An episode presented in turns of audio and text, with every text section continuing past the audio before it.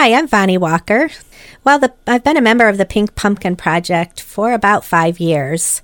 Um, when I was first diagnosed with breast cancer, a friend suggested that I join the group, and they have been so supportive. And whether it's giving you a positive thought for the day, or if you're scared about a test or a mammogram, there's always somebody there that's been through it and can support you.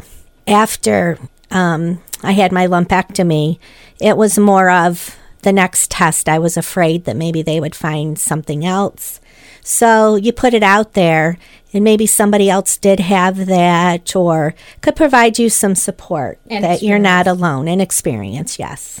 I would say trust your team because there's a whole team of doctors that from your radiologist to your oncologist they and your surgeon they all know and they will give you the best advice. They will do what needs to be done. So you've got to find somebody that you trust. And then of course your family and your friends. Um, trust that they're going to support you and be there every step of the way because with the pink pumpkin project nobody ever fights alone